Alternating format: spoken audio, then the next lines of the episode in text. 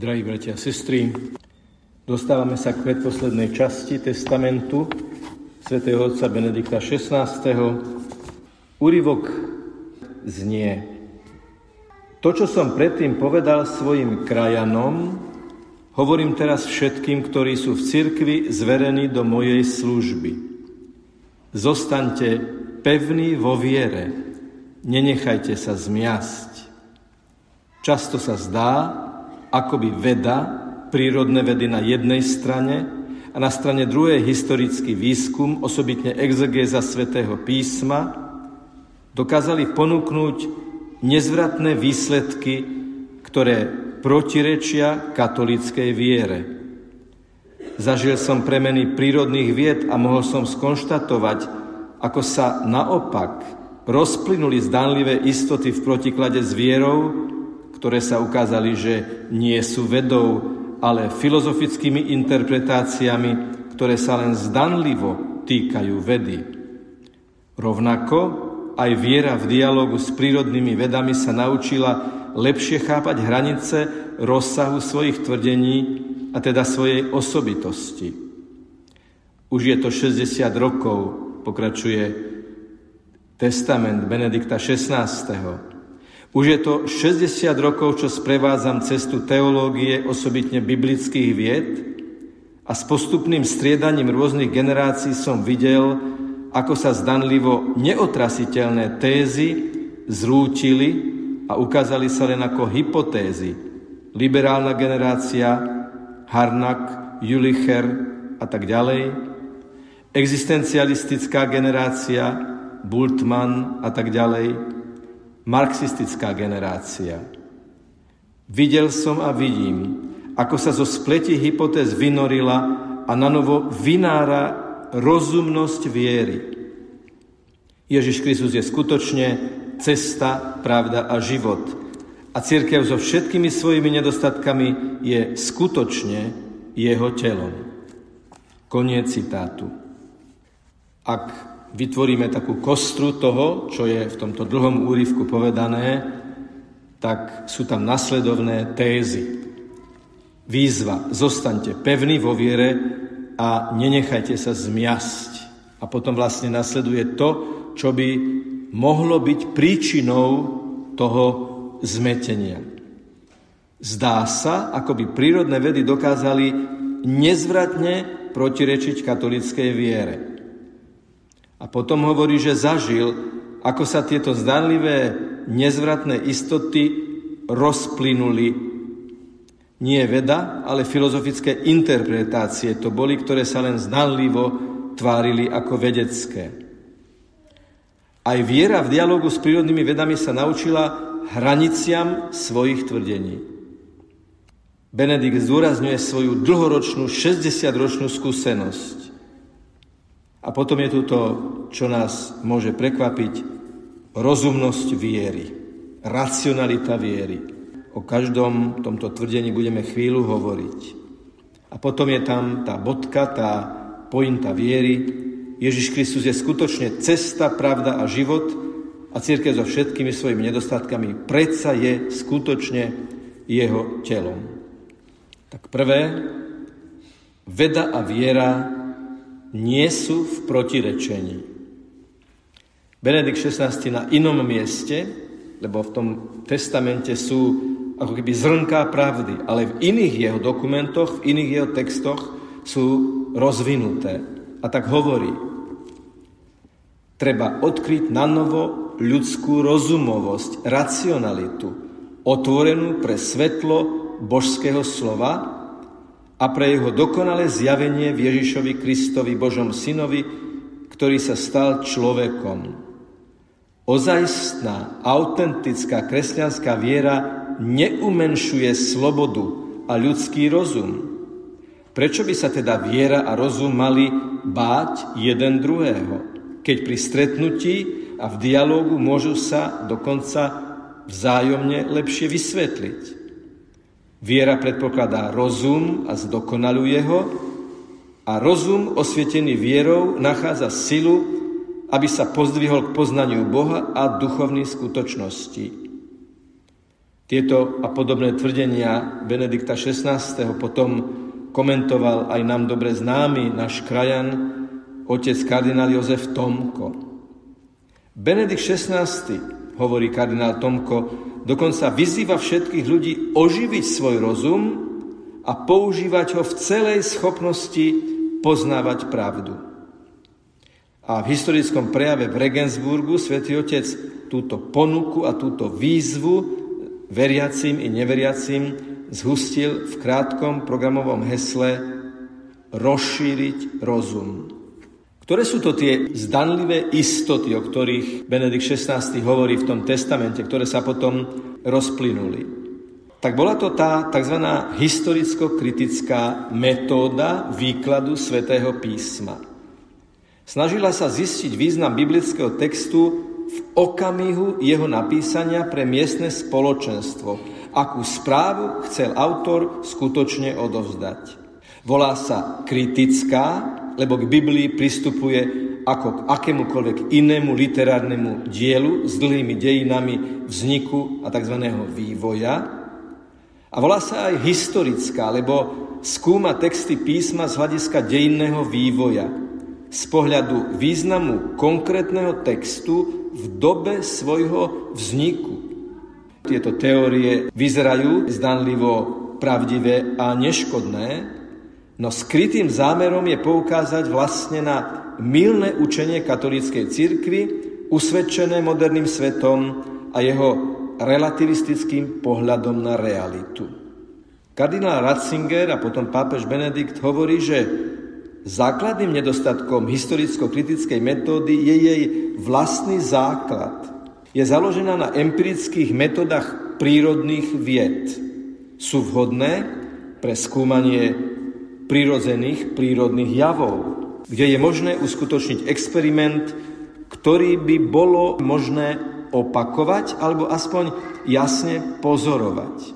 Ale keď metódy prírodných vied prenikajú do duchovnej oblasti a vytvára takýto pojem reality, ktorej existencia alebo neexistencia závisí od dokázateľnosti experimentom, nastáva problém.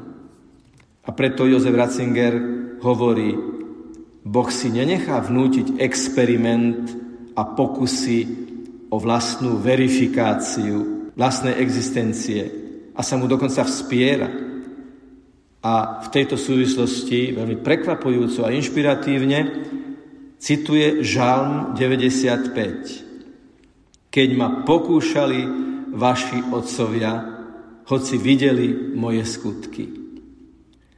Boh jedná skryto a jeho prítomnosť možno rozpoznať v jeho konaní v dejinách sveta i konkrétneho človeka.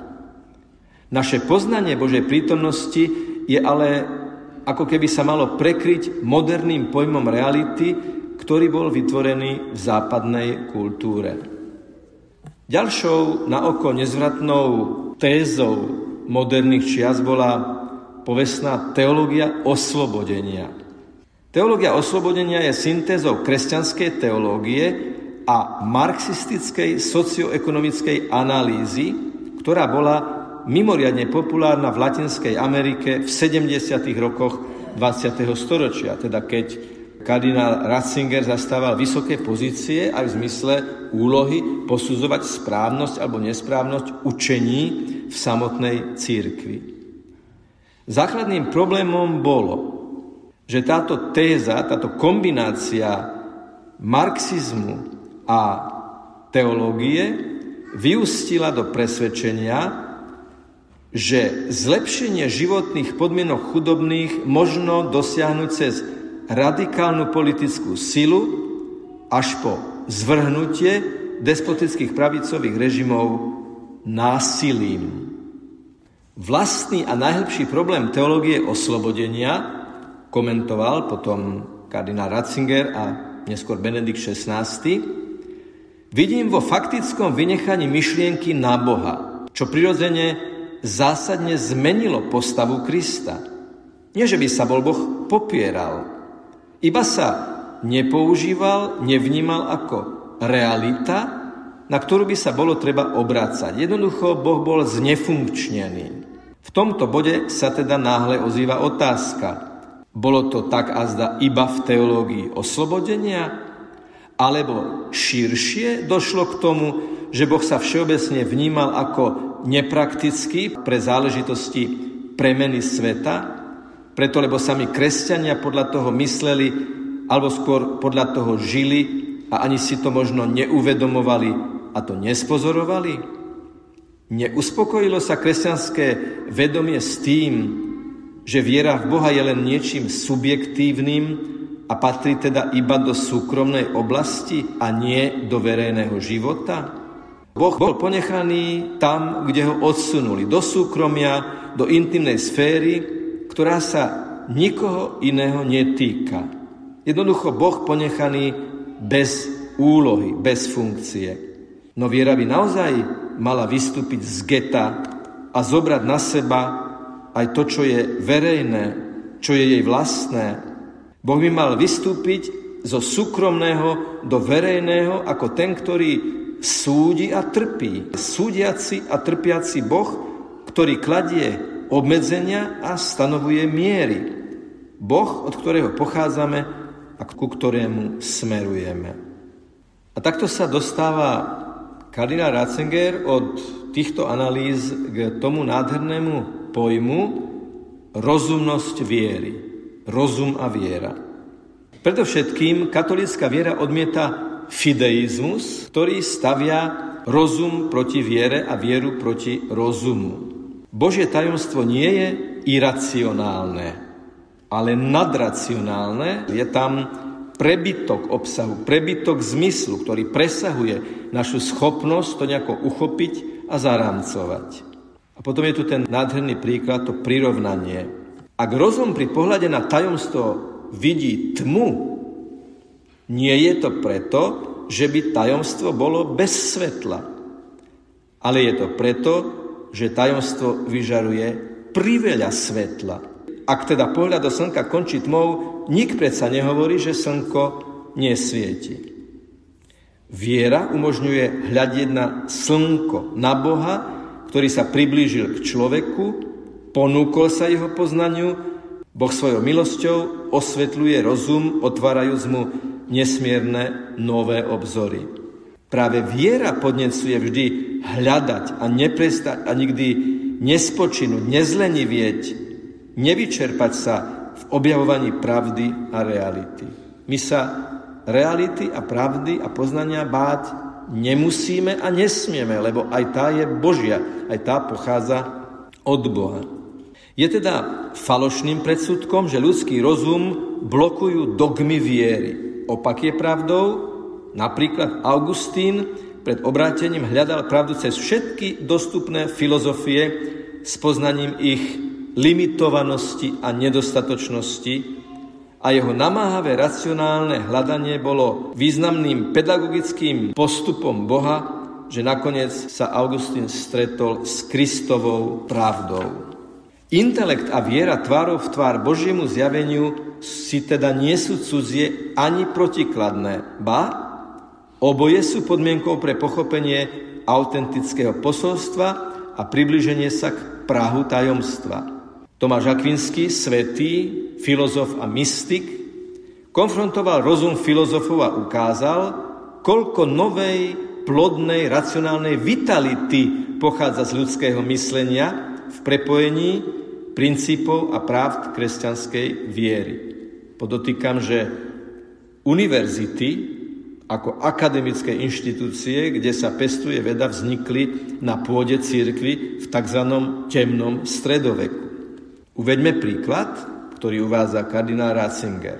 Výskum v službe životu na odstranenie chorôb Skúmanie planéty zo strany človeka na vrchole stvorenia, ktorý ako jediný sa pýta na zmysel svojho jestvovania, ale aj jestvovania prostredia okolo neho, aj spôsobu fungovania, toto skúmanie planéty nie je na nezmyselné zneužívanie, ale ho chráni v záujme obyvateľnosti sveta. Teda žitá viera nie je s vedou v konflikte, ale s ňou spolupracuje, ponúkajúc základné kritéria na podporu spoločného dobra, žiadajúc vzdať sa pokusov odporujúcich Božiemu plánu, ktoré sa napokon vždy len obratia proti človeku. Preto je rozumné veriť. Veda je vzácným spojencom viery pre pochopenie Božieho plánu vo vesmíre. Viera umožňuje vždy dosiahnuť vedecký pokrok pre dobro a pre pravdu človeka, pričom zostane verný tomu istému zámeru. Dokonca ak intelektuálne pracujúci človek povie, že všetko je len o experimente, hovorí na inom mieste kardinál Ratzinger, v podstate sa to vedecké bádanie zablokuje a limituje samo seba, lebo na to, aby človek bádal, musí mať aj víziu, musí mať aj presah. Najprv musí niečomu veriť. Niečomu, čo existuje za horizontom a fakticitou samotného experimentu. Ak by sme povedali, že existuje len to, čo experimentálne môžeme dokázať, bolo by to veľmi obmedzujúce, lebo by sme si báli si čokoľvek predstaviť, čo by nebolo skúsenostné. No a takto sa dostávame k Ježišovi Kristovi, nášmu pánovi, vykupiteľovi a spasiteľovi. A nie je náhodou, že kardinál Ratzinger hovorí, Ježiš je cesta, pravda a život. V tom, čo sme doteraz povedali, bolo veľa premenlivého. Dynamika, východisko, cieľ, zmena. A to je cesta. Cesta má východisko, má cieľ a je to zmena, je to presun, je to prerod, je to smerovanie od niekiaľ niekam. Ale tak ako koleso sa točí a predsa musí mať v strede pevnú časť, tak aj cesta potrebuje, tá dynamika cesty potrebuje stabilitu. Dynamika, aby bola sama sebou, potrebuje stabilitu stabilita, aby bola sama sebou, potrebuje dynamiku. A preto je Ježiš nielen cesta, ale je aj pravda. Pravda v zmysle niečoho, čo je verné, trvalé, pravé a stále pravda ako niečo, čo je stále. Až keď máme niečo, čo je stále, až vtedy môžeme byť naozaj dynamickí. Niekedy sa to hovorí aj o ľudskom tele, že keby ľudské telo nemalo pevné kosti, nebolo by pružné. Keď je choroba meknutie kosti, je to aj koniec pružnosti ľudského tela. Čiže pevnosť a pružnosť sa vzájomne podmienujú. Pravda a cesta, dynamika a stabilita sú vzájomne hlboko prepojené. Ak to chceme vyjadriť matematicky, tak cesta plus pravda rovná sa život. Človek, ktorý je na ceste, ale nepozná stabilnú pravdu, je tulák. Človek, ktorý je na ceste a spoznal pravdu, ten sa z tuláka mení na pútnika, Človek, ktorý pozná pravdu, ale nevykročil na cestu, je teoretik, je lenivec, ktorý sa zasekol. Ale človek, ktorý spoznal pravdu a aj najlepšie jadro tej pravdy, ktorou je výzva vykročiť, a teda človek z pravdy ide na cestu, tak to je plnosť života. Plnosť života je kráčať v pravde, s pravdou a za pravdou. S Ježišom, skrze Ježiša a za Ježišom. Nech je pochválený Pán Ježiš Kristus.